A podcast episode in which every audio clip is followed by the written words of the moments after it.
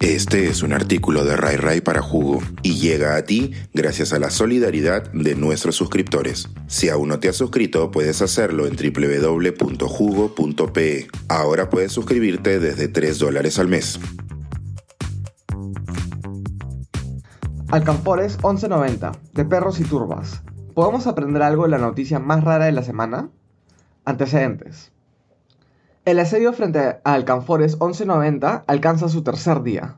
Entre reporteros de televisión, influencers con el celular en la mano y un cerco de policías, una turba de vecinos indignados mantiene la línea frente al edificio donde habita una mujer que pasó del anonimato a ser un meme a nivel nacional en cuestión de horas. Un video de la mujer se volvió tendencia desde el sábado 28 después de que su confrontación con una celebridad local quedase registrada para ser compartida automáticamente a través de las redes sociales. El actor Andrés Vice, conocido por interpretar al galán Ricolás en la teleserie Al fondo hay sitio, estaba paseando a su mascota en el pudiente distrito de Miraflores cuando fue interpelado por la señora en cuestión, que le increpó de forma hostil que aleje al perro de su casa. El actor que se encontraba en la vereda, es decir, en el espacio público, contestó que su perro no había ensuciado nada y que, en todo caso, cargaba con bolsas para recoger sus desperdicios. La señora perdió la compostura, lo atacó físicamente y luego amenazó con dejar veneno para matar a cualquier animal que se acercase a su propiedad. También declaró que el perro del actor era feo.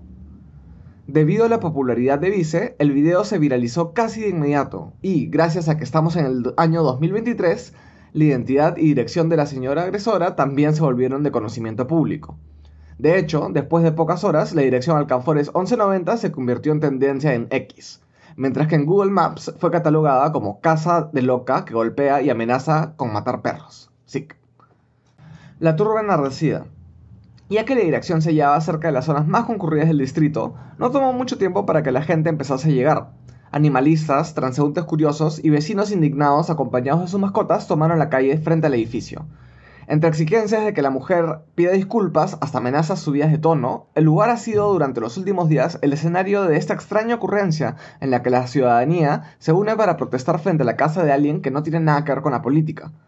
Tomarse selfies o subir stories desde el Canfores 1190 se hizo la moda de este fin de semana. La combinación perfecta entre descontento social honesto y una villana que rápidamente se volvió aún más antipática para la ya enganchada audiencia. Después de agredir al actor y amenazar con envenenar mascotas, algunas de las declaraciones del atacante incluyeron que se va a ir del país porque la están acosando, y que tanto Vice como la gente que la apoya son caviares. El actor, por su cuenta, ha pedido en sus redes que por favor dejen a la señora en paz y no la busquen frente a su edificio, en el cual obviamente también viven otras personas que no tienen nada que ver con el asunto.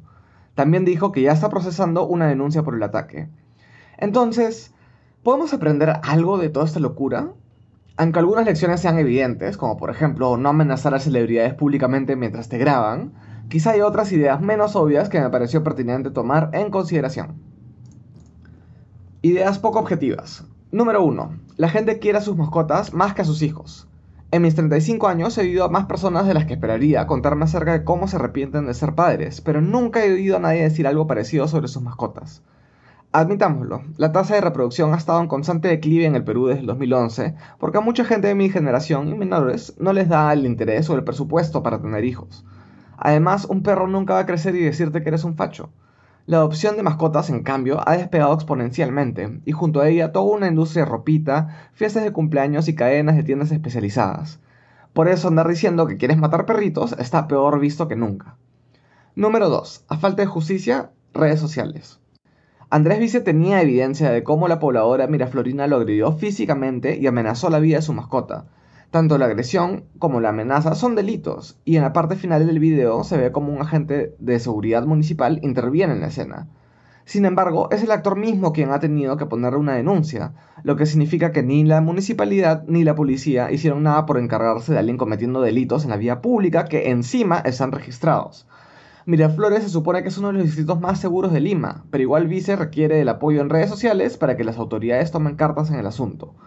No hace falta decir que en Perú existe una gran desconfianza frente a los representantes de la ley.